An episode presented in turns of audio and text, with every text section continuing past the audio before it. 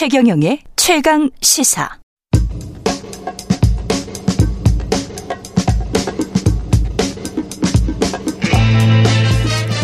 네, 우리가 접하는 뉴스의 태초부터 지금까지 뉴스 일대기를 쫙 살펴봅니다. 뉴스톱 김준일 수석 에디터, KBS 박대기 기자, 그들의 전지적 시점으로 분석하는 뉴스 일대기 지금부터 시작합니다. 안녕하십니까? 네, 안녕하세요. 예, 오늘은 전세, 전세 우리가 잘 알고 있는 것 같지만 잘 모르는 부분도 네. 있어가지고 전세 일대기에 관련해서 역전세난 때문에 이 아이템 선정했는데 아이템 잘 선정했죠? 어, 저도 사실 네. 좀 공부를 하면서 네. 야, 이런 게 역사가 있고 이런 게 있었어 하면서 깜짝 놀랐는데 오늘 그래요? 청취자분들도 공부 네. 좀 하시면 도움 될 것 같아요. 와, 네. 재밌을 것 같습니다. 전세가 언제부터 시작됐는지 거슬러 올라가 볼까요? 일단 그 학자들에 따라서는 고려 시대부터 시작이 됐다. 이런 학자도 고려? 있고요. 예. 고려 시대 일종의 그 어, 그러니까 그 전당포 제도 비슷하게 아. 집을 맡기고 돈을 빌리는 제도가 있었다고 하는데 아, 그래요? 거기서 시작했다는 의견도 있지만 우리가 예. 추적해 볼 수 있는 가장 그 좀 그래도 좀 믿을 만한 것은 음. 1910년도에 그 조선 총독부가 작성한 자료를 보면은 예. 이, 이, 조선에는 전세 제도라는 게 있어 가지고 아 어, 조선 총독부의 예, 예. 자료에 1910년도 그러니까 100년도 넘은 전이죠. 예. 그래서 이제 집값의 절반이라든지 70% 정도를 내고 새로 살 수 있다. 것이 있고요. 그 전에 아마 그 강화도 조약 같은 게 체결됐던 1876년경에 음. 어, 우리나라 개항을 하면서 인천이나 부산, 원산 쪽의 그 집값이 올라가면서 음. 일종의 약간 그 투기 심리 이런 것들 때문에 기존에 있는 집을 이 목돈을 받고 빌려준 이런 제도가 정착했다는 그런 주장도 있거든요. 그래서 그렇구나. 아마도 그러니까 결국은 조선 말쯤에 시작이 된 걸로 보인다 이런 것이 좀 다수설인 것 같습니다. 그렇군요. 근데 결국은 산업화 음. 도시화 때문에 급격하게 퍼진 거 아닙니까? 그러니까 이게 예. 이게 한국이 예. 이게 독특한 게 일단은 예. 전세 제도는 전 세계 한국밖에 없다고 보시면 될 것 같아요. 그렇죠. 예. 네. 한국밖에 이거 잘 뭐 다른 나라에도 있다라고 뭐 이거 아시는 분들이 있는데 네. 없습니다. 이런 정도의 목돈을 맡겨 가지고 그러니까 이를테면 부분적으로 보증금을 뭐 네. 이를테면 뭐 천만 원 집세에 이를테면은 뭐뭐 뭐, 어, 3개월치 길면은 어. 진짜 많으면 1, 년치도 넣기도 하거든요. 그렇죠. 외국에 보면 근데 네. 이렇게 막 몇 억씩 집값에 막 70%막 이렇게 80% 넣는 거는 한국밖에 없고요. 몇 억이 아니고 뭐 10억, 15억 이런 데도 있어요. 음, 그렇죠. 네. 이제 좋은데 비싼데. 좋은데. 뭐 살아봤으면 했으면 좋겠고요. 예. 네. 자, 근데 이제 예. 이게 그거예요. 그러니까 예. 한국이란 나라가 굉장히 독특한 게 뭐냐면은 사실 못 살던 나라는 계속 못 살고요. 네. 잘 살던 나라는 잘 살잖아요. 일반적으로. 그렇죠. 한국은 굉장히 급속도로 못 살다가 잘 살게 되면서 이 집에 대한 수요가 폭발을 하게 됩니다. 소위 말해서 그, 중산층들이 이제 그렇죠. 폭발을 하는데 네. 그래서 나도 내 집을 마련해야 되겠다. 원래 이제 전세 제도는 아까 얘기했지만 조선 시대부터 있었고요. 음. 그런데 나도 내 집을 마련해야 되는데 이 마련할 수 있는 방법이 없는 거예요. 왜냐하면은 이 금융 시장이 따라오지 못한 거예요. 음. 그러니까 이 70년대 60년대만 하더라도 은행에서 개인한테 돈을 안 빌려줬어요. 음. 사실 80년대까지도 80년대까지도 그랬죠. 네. 그렇지. 예, 그러니까 사람들이 음. 돈을 모을 수 있는 방법이 자기가 개를 부어가지고 음. 목돈을 만든다는 그래서 그래서 사적 개 모임이 발달했고 그렇죠. 그러니까 네. 돈을 자기가 모아가지고 차곡차곡 모아가지고 집을 살 정도까지 되려면은 이제 집에 대한 욕구가 워낙 강하니까. 그러니까 어. 이게 전세 제도에 굉장히 선호도가 높아진 거예요, 사실은. 예. 그렇지. 그런 것도 있고 이제 예. 워낙 그 집값이 70년대 이후로 계속 폭등하다 보니까 음. 이 집을 사두면은 시세 차익을 기대할 수 있다는 것을 많은 사람들이 알게 됐거든요. 예. 그러면서 이제 어 집을 가진 사람은 전세를 놓음으로써 아주 작은 갭 투자 그러니까 전세 어. 대금과 집값의 차이라는 갭 투자를 할 수 있게 되고 그렇죠. 그다음에 이제 전세 전세를 사는 사람은 이 집값에 못 미치는 돈이지만 전세를 내므로써 이 그때부터 이제 월세가 안 나가고 자기 돈을 모아가지고 그렇죠. 언젠가는 집을 살 수 있게 될 것이다. 약간의 주거 사다리 기능도 했던 것이 사실입니다. 안정, 적인 징검다리 같은 네. 역할. 그래서 이게 네. 참 역설적인 우리의 통계가 하나 있는데 네. OECD에서 경제협력개발기구에서 음. 어, 전 세계 선진국들이 삶의 질 지수 Better Life Index라는 것을 조사를 하거든요. 예, 예, 그렇죠. 거기에 보면은 우리나라의 주거 비용 그러니까 가처분 소득 대비 주거비가 어, 전 세계에서 가장 낮은 것으로 나와요. 어. 한마디로 말해서 월세가 싸다는 얘기거든요. 우리나라에서는. 그러, 예. 그러니까 전 세계 평균이 한 가처분 소득 중에 20% 정도를 월세로 쓰는데 우리나라는 14%대를 쓰는 걸로 나오고 그렇죠. 압도적인 1위로 낮은 편입니다. 근데 그 통계가 잘된 통계인지는 모르겠습니다. 예, 그죠? 예. 예. 그 통계가 나온 이유가 뭐냐면은 예. 월세가 싼 편이라는 거예요. 우리나라가 그렇죠. 외국에 비해서. 그리고 싼 월세의 배경은 전세라는 그 대체제가 있기 때문에 그렇습니다. 월세가 싸게 유지되고 있는 것인데요. 예. 어, 이런 순기능이 있는 반면에 최근에 이제 전세 사기 같은 그렇죠, 그렇죠. 엄청난 문제를 일으켰고 예. 또갭 투자를 이렇게 할 수 있도록 함으로써 결국은 집값 폭등의 배경이 된 이런 어, 그 예. 이야기 전에 전세가 음, 네. 제 기억에는 제가 뭐 결혼하고 전세를 살고 뭐 이랬을 때만 해도 90년대 말, 2000년대 초 그때만 해도 제 돈 가지고 보증금을 냈거든요.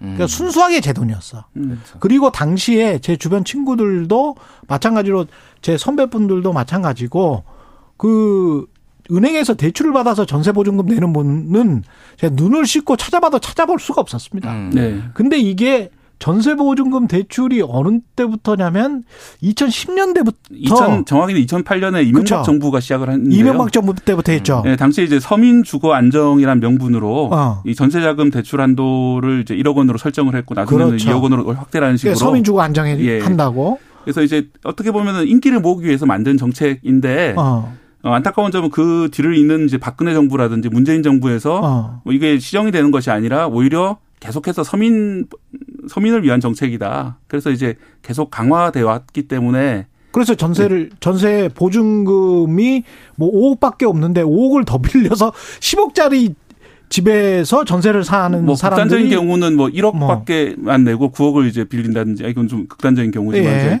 5천만 원을 내고 4억 5천만 원을 빌려 전세를 한다든지 이런 식으로 그렇죠. 예.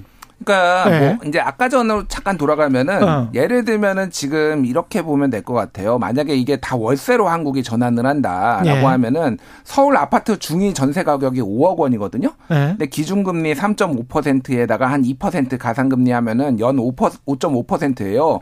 이거를 5억 원의 월세로 전환하면은 한 달에 230만 원입니다. 음. 그러니까 월세를 지금 아파트의 중위 가격이 이 정도인데 230만 원씩 이거보다는 좀 낮겠죠. 실제로 뭐 이게 월세로 전환하면은 근데 이 정도가 이제 상당한 부담인 거죠, 사실은. 그렇지. 매달 막 200만 네. 원씩. 그러니까 이게 사실 전세 제도의 장점은 아까 얘기했지만은 여러 개가 있어요. 근데 음. 단점에 두드러질 때가 어떤 거냐면 이 집값이 출렁일 때 너무 급등하거나 급락할 때 이제 문제가 이제 발생을 하는 거죠. 그러니까 지금처럼 지금처럼 예. 이제 예. 이제 문재인 정부 때 확 뛰었다가 이게 확 떨어질 때 음. 이게 그러니까 지금 요즘에 역전세가 이제 얘기 나오는 거는 집값하고 너무 전세 가격하고 붙으면 문제가 되는 거고. 그렇죠. 너무 떨어져도 이제 문제가 되는 거고. 너무 붙으면 이제 갭 투자를 막 하게 될 거고. 갭 투자하는 거고 그리고 네. 역전세나 깡통 전세가 이제 발생할 가능성들이 막 이제 그렇죠. 생기는 거고 너무 네. 벌어지면은 이제 전세 고 다음 번에 재계약할 때는 엄청 올려버리는 게 한두 푼이 아니니까. 그렇죠. 근데 이게 이게 소위 말해서 이제 뭐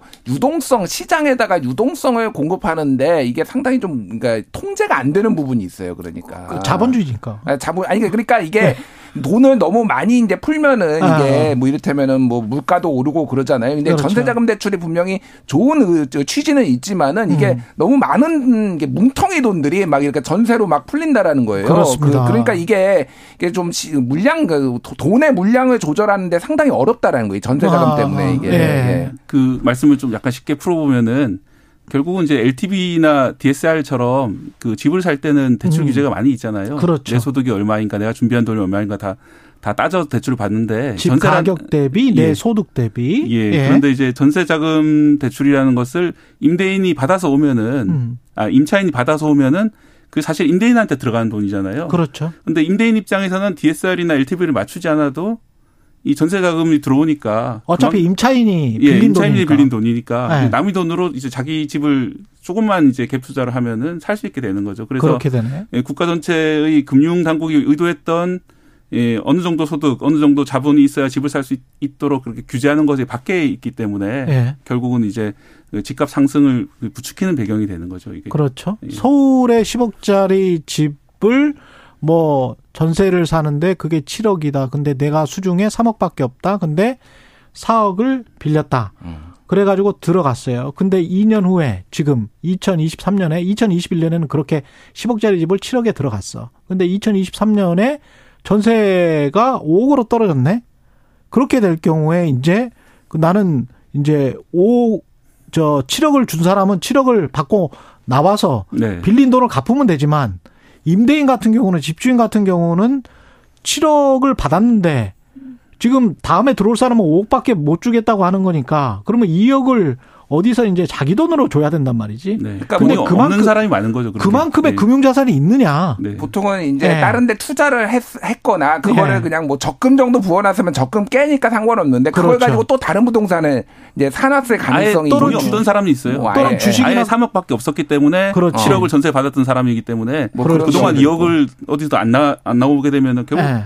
이 사람은 이제 남은 돈으로 이제 집을 산 셈이 되는 거죠. 그래서 네. 지금 같은 역전세난이 네. 발생을 하면 집주인들이 이제 아주 곤혹스러워지는데 네. 이거를 어떻게 정부에서 뭐 뭔가 스무드하게 부드럽게 이겨낼 수 있도록 할 수 있는 뭐 방법 같은 게 있습니까? 일단 정부에서 생각하는 어. 거는 전세 제도를 점차 없애야 된다. 이 얘기는 전문가들도 음. 나왔고 지금 현 이제 윤석열 정부에서도 원희룡 국토부 장관이라든지 다만 급격하게 없애면은 이게 이제 굉장히 큰 부작용 생기니까 시장에 대혼란이 생기죠. 그럼 다들 예. 목돈 찾아가지고 이제 막 찾아다녀야 되니까 지금 어느 정도냐면은 2020년 기준으로 지금 325만 가구가 전세를 살고 있다라고 합니다. 전 국민의 15.5% 정도. 어. 그 적은 사람 적지가 적지 않아요. 예. 적지 않아. 이거를 예. 다 갑자기 이제 없애버릴 경우에는 안 되고 이걸 법으로 규율하는 게 맞느냐. 그러니까 전세금에 대해서 상한 제도로 둬야 된다. 그래서 음. 점점 점점 그 상한 폭을 줄여가 그러니까 너무 많이 받게 하지 못하게 아. 그런 식으로 점점 규제를 강화해서 그래서 월세를 네. 유도를 한다. 월세를 유도를 한다. 요런 게 연차적으로 조금 이제 순차적으로 아. 있어야 되지 않나 이런 얘기들이 전문가들 의견에 나오고 있습니다. 예. 어떻게 보세요? 박대기. 어, 일단 그 전세가 가진 순기능이 분명하거든요. 음. 아까 말씀드렸다시피 우리나라의 그 주거 예 임대차 어. 그러니까 월세가 좀 낮은 편으로 유지되고 있는 게 전세 덕분도 많이 있기 때문에 네. 그런 순기능을 유지하면서 전세가 가진 그런 갭 투자의 문제점을 갖다 없애야 되는 거니까 결국 이제 이 집을 살 때 이제 갭 투자냐 아니냐 그걸 이제 지금은 뭐 자금 조달 계획서라든지 이런 걸로 하는데 좀 더좀 좀 꼼꼼하게 좀 따져가지고 이 좀 걸러내야 될 필요가 있고요. 또 하나는 진짜 전세자금 대출이 필요한 사람들이 있거든요. 예. 서민 계층을 위해서 이렇게 쓰여야 되는데 지금은 그 요건이 좀 너무 이제 광범하게 풀어져 있어가지고 아 요건을 좀 강화해야 예. 된다. 그래서 사실은 이제 전세자금 대출로 혜택을 줘, 주지 않아도 될 사람들한테까지 해석이 돌아가면서 음. 그게 이제 결국은 시중에 풀린 돈으로서 집값을 이 그렇죠. 예, 끌어올리는 경향이기 때문에 결국 금융의 문제다. 예, 그런 예. 거를 좀 조절을 할 필요가 있어 보입니다. 주거비 라는 측면에서 봤을 때는 전세, 자가 월세 이렇게 사실은 제일 돈이 적게 드는 거거든요. 음. 네. 예. 그래서 자가가 오히려 전세보다 주거비가 더 많이 드는 거예요. 왜냐하면 세금이랄지 뭐 이런 것들이 나가기 때문에. 음. 그리고 이제 월세가 가장 많이 드는 거는 사실이고 그렇기 때문에 전세 세입자 입장에서는 이 제도가 본인이 집을 사기 싫어. 본인이 체질 자체가 유목민이야. 음. 뭐 여러 군데로 옮기고 싶어. 그런데 이 제도를 국가에서 강제로 없앤다. 이거는 말이 안 될것 네. 같아요. 개인적인 의견인데요. 네. 이거는 뭐 시뮬레이션 해봐야 되겠지만은 음. 집값의 50% 이상을 전세금으로 받지 못하게 하는 게 맞을 것 같아요. 왜냐하면은 네. 이 변동폭이 집값이 하락을 해도 네. 막 반토막 까지 그 더 이상까지는 보통 안 나잖아요. 그렇지. 지금 그러니까 지금 빌라들이 특히 전세 음. 가격하고 이 집값하고 거의 붙어 있다가 지금 더 떨어지면서 지금 문제가 되는 거잖아요. 그렇죠. 애시당초 그거를 전세금을 음. 반만 받게 한다라고 한다라면은 음. 그거에 대해서 훨씬 이제 내줄 수 있는 뭐 이제 근 돈들이 좀 어느 정도 확보가 되는 거죠 집값에 대해서. 근데 지금 이제 음. 고금리 상황이고 인플레이션 때문에 그렇지만 또 금리가 인하돼서 저금리면 또 전세 대출 받아가지고 좀 넓고 좋은 집으로 가볼까 그런 사람들도 네. 또 있을 그러니까 거예요. 지금은 또 말씀하신 싸니까. 대로 규제를 하도록 먹힐 네. 텐데 네. 그게 만약에 말씀하신 대로 금리가 풀리게 되면은 네. 오히려 수요가 많이 생기기 때문에 그렇죠. 그럴 때는 한정된 전세를 놓고 이제 서로 다투게 되는 그런 상황까지 벌어질 수가 있는 거죠. 또 그렇게 될 가능성이 예. 있지. 근데 어쨌든 예. 그거를 이제 소위 말하는 반전세 예. 형식으로 조금 유도를 해야 유도를. 되지 않을까. 예. 완벽하게 전세보다는 반전 어느 정도 월세는 조금씩 내면서 아. 전세금을 좀 넣는 방 그래 그런 안전장 그러니까 사실 우리가 생각해 보면은 아. 언제 봤다고 집주인을 아. 내돈 막 5억씩 뭐 3억씩 넣는 것도 그렇죠. 이상해요. 이 사람이 막 게다가 저당 잡혀 있고 뭐 그렇죠. 신용불량자일 수도 있고 막 그렇잖아요. 그러니까 네. 너무 이게 한국은 저신뢰 사회인데 전세만 고신뢰예요, 제가 보면. 네. 그러다가 이제 전세 사기를 맞으면서 사람들이 아, 이 전세 제도가 과연 믿어도 되는 것인가 이제 불신이 좀 시작된 그런 사, 상황인 것 같습니다. 여러 가지를 생각할 겁니다. 정부는 또 특히 이제 소비나 이런 쪽도 생각할 거예요. 월세 부담이 너무 커지면 소비가 안 되기 때문에 가처분 소득이 줄어들 그렇죠. 가처분 소득 줄어들면은 네. 경제 성장률이 낮아지고 그러면은 아 전세가 더 나은 거 아닌가 뭐 또 이렇게 기획재정부에서는 또 그렇게 생각할 겁니다. 쉽게 사라지진 않을 겁니다. 그런 예. 이유 때문에 말씀하신 쉽, 때문에. 예, 쉽지는 않습니다. 뉴스톱 김준일 수석 에디터 KBS 박대기 기자였습니다. 고맙습니다. 감사합니다. KBS 라디오 최경영 최강시사 듣고 계신 지금 시각은 8시 45분입니다.